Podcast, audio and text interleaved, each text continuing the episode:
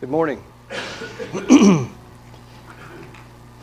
when we first moved into the house that we're living in now, I had parked my truck on the drive next to us, just beyond us, parked it parallel with, uh, with Elk Run Road, had my truck and trailer over there, and I thought, surely nobody would mess with it there. Elk Run Road's a fairly busy road. I thought nobody would try to steal anything because it's right out front it's parallel with the road. And so I felt pretty safe. Well, one, one Sunday, I don't know if it was uh, Sunday night, probably, or I walked out Monday morning anyway, and the side door of my trailer was swinging. It was open. I went in and started looking around and discovered this was missing and that was missing, and the blower and the trimmer and the toolbox that had all kinds of things in it, and drills. And I they ended up stealing over $1,500 worth of things. And I discovered I was completely unprepared for a thief. I had felt pretty relaxed, and I wasn't prepared. I called the, uh, the sheriff's office, and when the deputy came out, I asked him.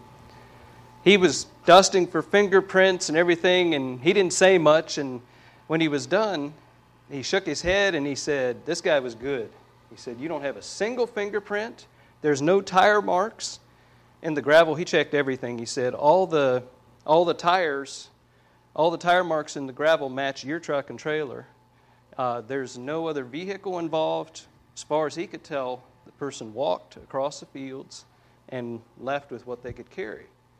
So they knew what they were doing. I said, Well, do you have any suggestions for me? What can I do to make so it's not so it doesn't happen again. And he said, Sure, I've got a couple. And he started listing them. He said, First of all, you've got to turn that truck and trailer differently. You have it turned so the side door's away from the road. And there's no, he said, You've got to put light on this trailer, uh, move it closer to the house. So you better believe I paid attention to what he said because I just lost a lot of money. I moved it close beside the house. I got Wayne, he's smarter than I am, I got him to put up a light above the garage door that shone out onto the truck and trailer, right on that side door. And I, I trimmed trees, got out a pole saw, and did some serious trimming on the pine trees to make so that the light covered a big area around it. So no one would feel comfortable getting in there again. I had to be intentional. That happened, oh, I guess, about 14 years ago, and nobody's messed with it since. But when they broke into it, I was unprepared. Recently, I was reading in Proverbs chapter 4, and Proverbs chapter 4, verse 23, got my attention. In the NLT, it says, Guard your heart above all else, for it determines the course of your life. And when I see above all else, it gets my attention. Above all else. This is the most important thing. Get this. And in Proverbs chapter 4, Solomon is talking to his children. He says this. I'll read, I'll go back to that uh, later. You know, if you think about your heart, what is your heart? Our, our physical heart is the life giving pump, right? It pumps blood all through the body. We want to protect that. Uh, I think of a guy in Warrenton. I see him fairly regularly in a neighborhood I mow in. I think of Warrenton as a pretty safe town. It's a pretty safe place. But whenever this young man, he's in his 20s, whenever he comes out of the house, right across the street from the lawn I'm mowing, he's wearing body armor. I think, interesting. I wonder what experience he's had that he thinks he needs body armor. I never thought I needed body armor in, in Warrenton, but he comes out with a bulletproof vest and uh, just acts strange. He's out to protect his vitals, he's protecting his heart. The heart's important. If there's a car accident and the ambulance shows up, one of the first things they're going to do is check your pulse. Yep, he's got a pulse, the heart's beating. You verified that, then you go on to check less important things. So, just like our physical heart is central to our physical life, the scriptures show us that our spiritual heart, the heart is central to our spiritual life. And I, when I started looking at what scripture says about the heart, uh, frankly, was overwhelming. There's so many scriptures about the heart. Don't worry, I'm not going to attempt to look at all those. I'd like to mention a couple this morning, but we find in Scripture the heart encompasses the mind, our thoughts. It's also, it includes our will, where we make decisions, are spoken of as coming from the heart, and the emotions come from the heart. The heart, as it's used in Scripture, is the center of a person, the inner person. Unger's Bible Dictionary describes it this way the heart is the laboratory and origin of all that is good and evil in thoughts, words, and deeds. That's the heart. in Matthew 12, verses 34 and 35, Jesus said, For out of the abundance of the heart, the mouth speaks. A good man out of the good treasure of his heart brings forth good things, and an evil man out of the evil treasure brings forth evil things. I remember, just thought of it now, reading this verse um, about, I would guess, about 12 years ago. Some of you would remember better. When we had that, we had a really big snow for here, and the snow was deep enough, it really drifted up in our, at our place. I mean, the snow was deep enough when I went up 605, it, where it hadn't been plowed, I was pushing snow with the truck and it was building up, and snow was starting to come up over the hood. I almost stayed stuck there. Well, I, our house has pine trees all around it, and it's protected, and so the snow really built up, blew in there and built up. I pulled into my driveway, and I'm ashamed to tell you this story. I pulled in, and I was, I thought, I'll just put it in four wheel drive, no problem. I can go through there. And I'm going through, and things got worse, and I got on the gas heavier, and truck started hopping and stopped dead. I wasn't going anywhere. I was stuck in my own drive. And when that happened, I hit my steering wheel and I said a word I hadn't said in 30 years. And I was, I immediately said, Lord, where did that come from? And I thought of this verse. It came from my heart. It showed what was in my heart. Now, I'm, I'm very happy to say I haven't said that since then either. But circumstances brought out what was already there. And I was ashamed. So a good man brings out of the good treasure of his heart, he brings forth good things. Oh, I'm also happy to say the GMC did go on through it. it just bucked around a bit. You know, when we submit to Jesus Christ, our heart is a dwelling place, and I'm not going to turn to these scriptures I'll mention them if you want to turn there later. When we submit to Jesus Christ, our heart is the dwelling place of Christ. We see that in Ephesians, Paul's prayer in Ephesians 3:17. It's a dwelling place of the Holy Spirit. We see that in 2 Corinthians 1 and verse 22. It's the dwelling place of God's peace. It's in Colossians 3 and verse 15, and of God's love, Romans 5 5. God's love is, is poured out in our hearts. the heart is important. Are you aware this morning that your heart is a battleground? We probably don't think about that a lot, but my heart is a battleground. And it is important that I think about that.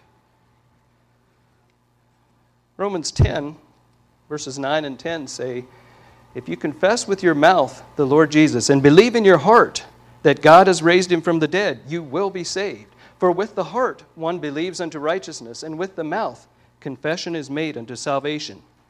Satan wants to keep that from happening. 1 Peter 5 8 says, Be sober, be vigilant, because your adversary, the devil, walks about like a roaring lion, seeking whom he may devour.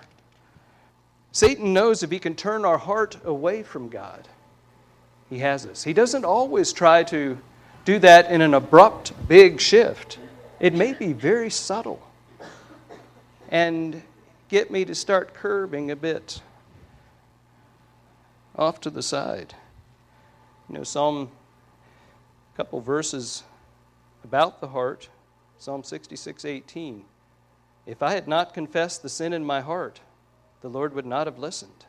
Proverbs 23 7. As a man thinks in his heart, so is he.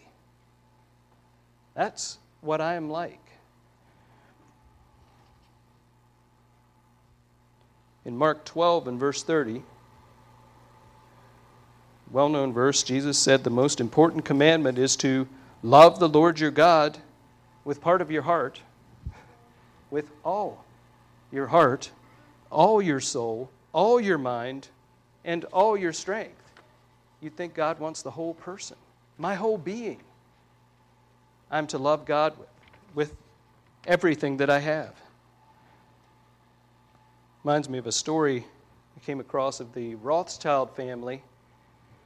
During the 19th century, the Rothschild family possessed the largest private fortune in the world. The father had five sons, and to make sure they kept control of their, they owned banks on several continents and a number of other companies. To make sure they kept control of their companies and, and kept their wealth in the family, the father had the sons marry within the family and kept all the money there. In a conversation with Mr. Rothschild, someone said to him, You are bringing up your sons to make money, I suppose? He answered, Of course I am. What else should they do? But still, said the other, I'm sure that you must wish them to look to something higher and something better. No, he replied, I do nothing of the kind. If a man wants to make money, he must give his heart and soul to it. That is what these young men have to do, and they must not have their minds distracted from the one pursuit they have in life, namely, to make money, or else they will never succeed at it. You know, Mr. Rothschild had the right idea about focusing on one thing, not being distracted from one pursuit but it was on the wrong thing. His was on making money and having that be the focus instead of loving the Lord with all your heart, all you have. I should run a good, good business. But ultimately, it should be because I love God. And I want to honor Him, not because my sole focus is on money. I'm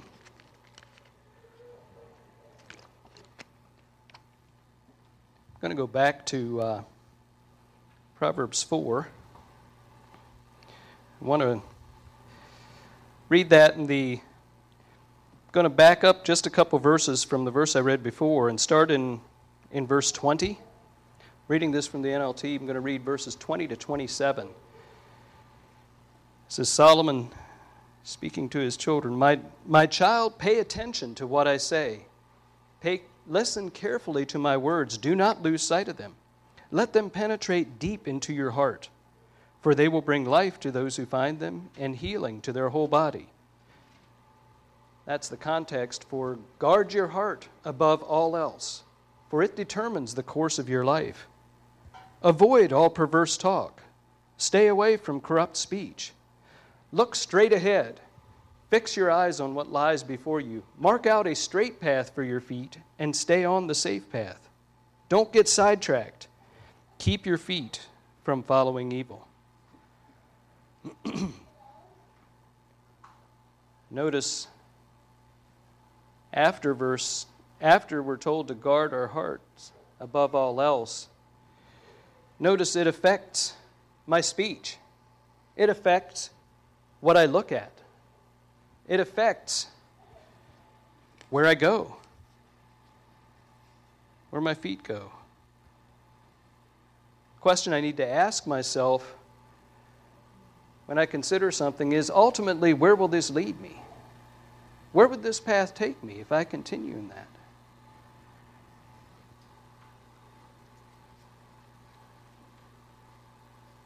Gateways to the heart.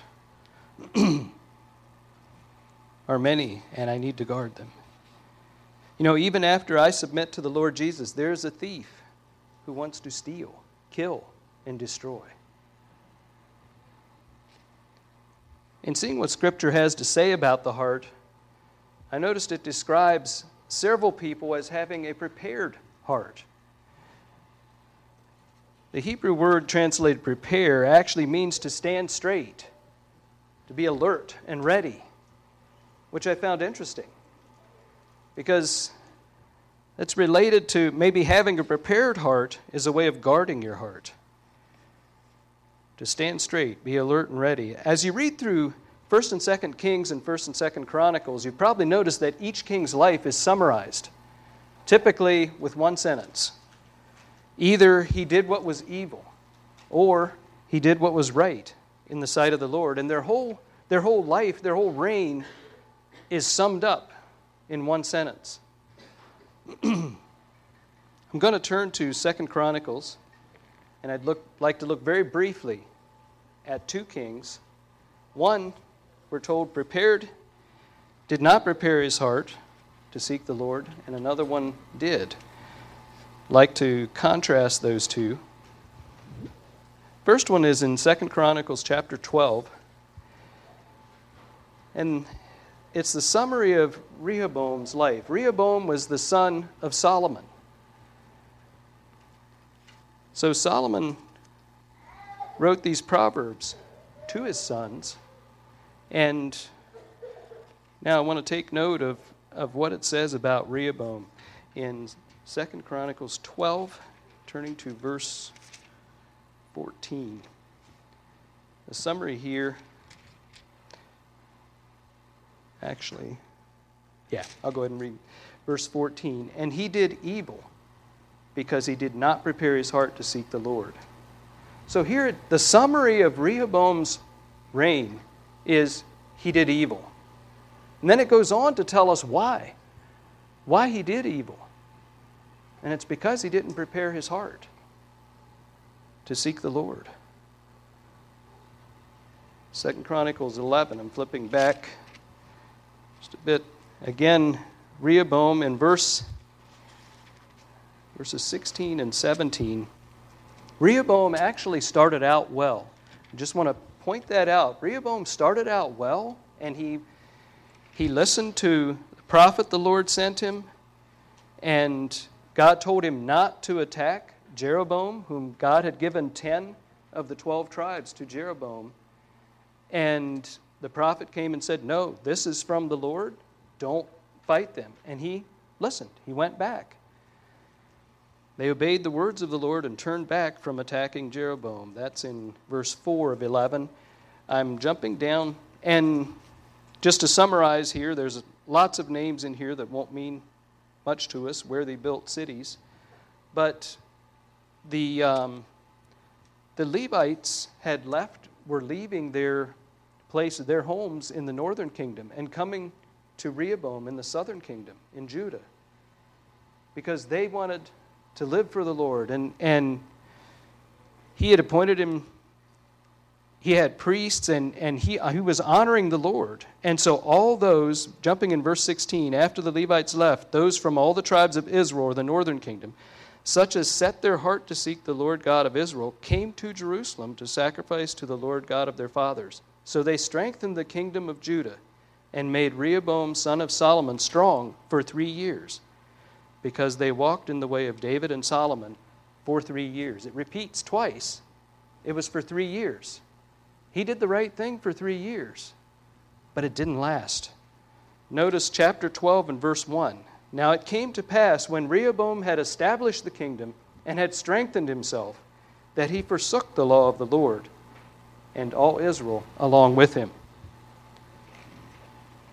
I'm going to stop there. So when things went well, when God blessed him, he turned away from God. What sense does that make? And yet, that's the tendency of our heart. Things are going well, and so he turned away from God. He's trusting in himself. He didn't father, I'm sorry, he didn't follow his father Solomon's instruction in, in Proverbs 3, verses 5 and 6. Trust in the Lord with all your heart, and lean not on your own understanding. In all your ways acknowledge him, and he shall direct your path. Instead, he went his own way. And as Scripture says, he did not prepare his heart to seek the Lord. A heart that is prepared to seek God is a heart that recognizes its need. God, I need you. I can't handle life without you. I'm going to go wrong on my own. Recognizes I need God. It's a humble heart. A prepared heart is a heart that looks to God for direction on how to live. And Rehoboam wasn't looking to God for direction. He started out well, but he didn't continue. Second King is also in Second Chronicles.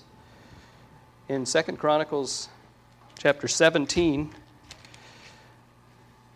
familiar king Jehoshaphat. Going to jump in in uh, let's see 17 verses 3 and 4. This is at the beginning of his reign. Now the Lord was with Jehoshaphat because he walked in the former ways of his father David. He did not seek the Baals, but sought the God of his father and walked in his commandments and not according to the acts of Israel. Jumping down to verse 6 and he, his heart took delight in the ways of the lord. Moreover he removed the high places and the wooden images from judah. So here was a king who sought the lord. And he, he did what was right. And god established his kingdom. Um, also in Second chronicles 20 verse 32 is the summary of Jehoshaphat's reign. I'm not going to look much at his life. You're familiar with parts of it. Um, in 20 and verse 32 is the summary of Jehoshaphat's life. And he walked in the way of his father Asa and did not turn aside from it, doing what was right in the sight of the Lord. So there's his, his summary. He did what was right. In, after hearing that description, of Jehoshaphat, it might be a surprise to you to, to find out that he also made some serious mistakes. In fact, in 2 Chronicles chapter 18, he allied himself with the wicked king Ahab by marrying his daughter, and then he also agreed to go and fight with Ahab against a common enemy. In spite of the fact that God's prophet, you'll probably remember the story that Ahab brought in 400 prophets, and, and they all prophesied as one man, saying, Yes, go, and God will give you the victory. And Jehoshaphat said to Ahab, Isn't there one prophet of the Lord that we can consult? And he said, Oh, there's one, but he never says anything good about me. He always says terrible things are going to happen. He said, Well, you shouldn't say that. Bring him. Let's see what he says.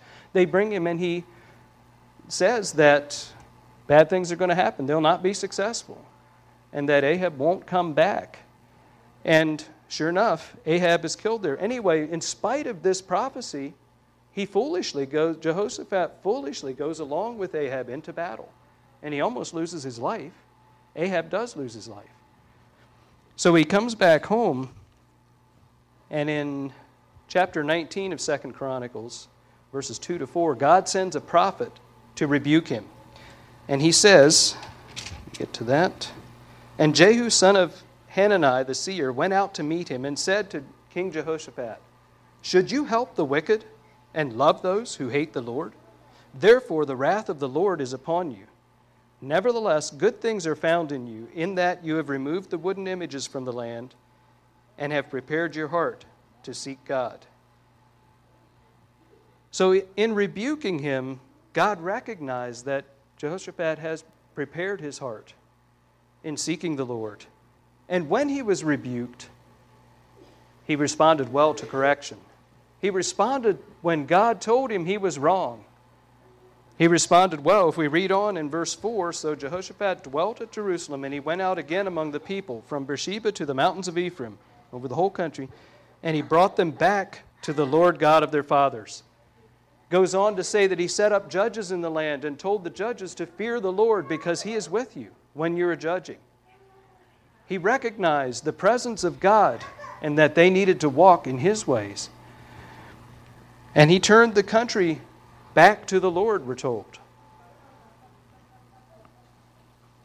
So when he was rebuked, he accepted correction. He changed course. He recognized his need and he was looking to God for direction. He, changed, he was willing to change. That gives me comfort because I'm not perfect, and neither are you, and we're going to fail. We're going to discover sin in our lives when God reveals it to us. And how do I respond? How do I respond to rebuke? Oh, that's not bad. Nothing, that's okay. No. But I should respond and willingly change course, line up with what God says. You know, it reminds me of my dog Victor. Number of years ago, we had a pair of Jack Russells, Trixie and Victor. And uh, Trixie listened, she was very voice sensitive. She listened well. And Victor did too, as long as we were inside the invisible fence. Where we lived at the time, we had an invisible fence around the whole yard. And the dogs could just run the yard, and they knew exactly where the line was.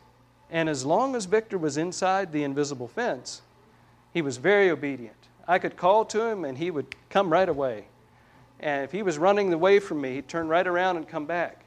However, Victor had a big fault. Whenever we took him out in the woods, we lived on there was 80 acres of woods behind us. And when we take him back on in Matty Heading's woods, as soon as he was outside of that fence, he thought, now he's free. He doesn't have to listen to anyone. And he would just run straight away. And I could yell, I literally, I yelled till I was hoarse, and Victor wouldn't listen. He would actually, I thought he couldn't hear me at first, and then I realized it was worse than that. Victor would be running straight away from me, and I'd yell, and say, Victor, no. He'd turn around and look at me, and I'd say, Come, right here. And he'd turn his back and keep on running. Well, I went shopping, and I bought a little, a special collar for Victor. And that special collar was a radio collar. And I had a little controller I held in my hand. And I put that collar on him and had two little electrodes that touched his neck through the hair. And anywhere within a 400 yard circle, um, if Victor didn't listen, I wanted to get his attention, I could hit a button and it would beep right here by his ear, beep pretty loud. And he'd stop. And then I'd call to him and he'd turn around and look and I could give him a command. Well, Victor, he was loose, so he thought he didn't need to listen. He's out in the woods. He turned around and looked at me. I said, Come. He turned around and ran the other way. Well, I hit the second button. And the second button shocked him. When that first shock hit him, he went, Yip! And he jumped backwards. he looked all around. He didn't know what got him. And so I called to him again. I said, Victor, come, right here. He knew exactly what I wanted. And he came running back. He ran right up to my feet, and the last, the last five or six feet, he crawled on his belly because he was sure I had gotten him. And he crawled on his belly and he started licking my shoes. And then he got up and we made friends, and I, you know, he, I let him run again.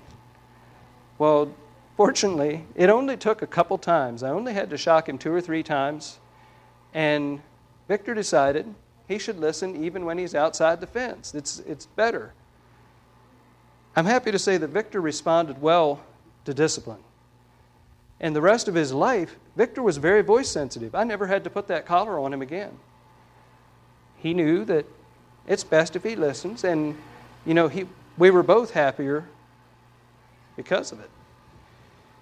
He responded to correction. You know, both of these kings, Rehoboam and Jehoshaphat, were successful kings politically.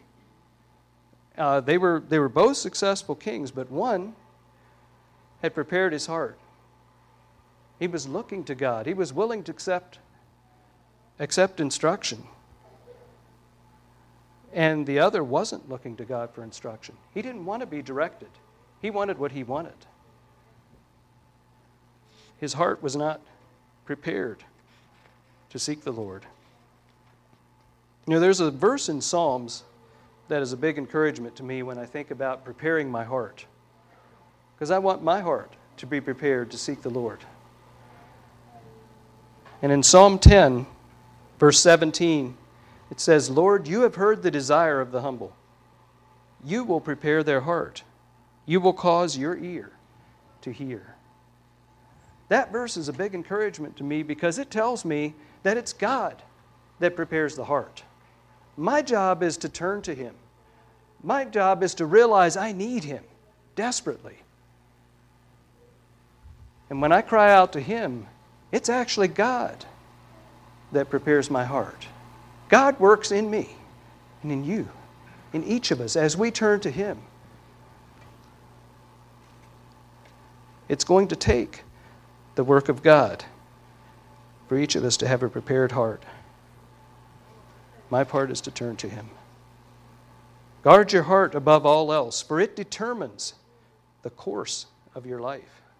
What is stored in my heart will determine my choices.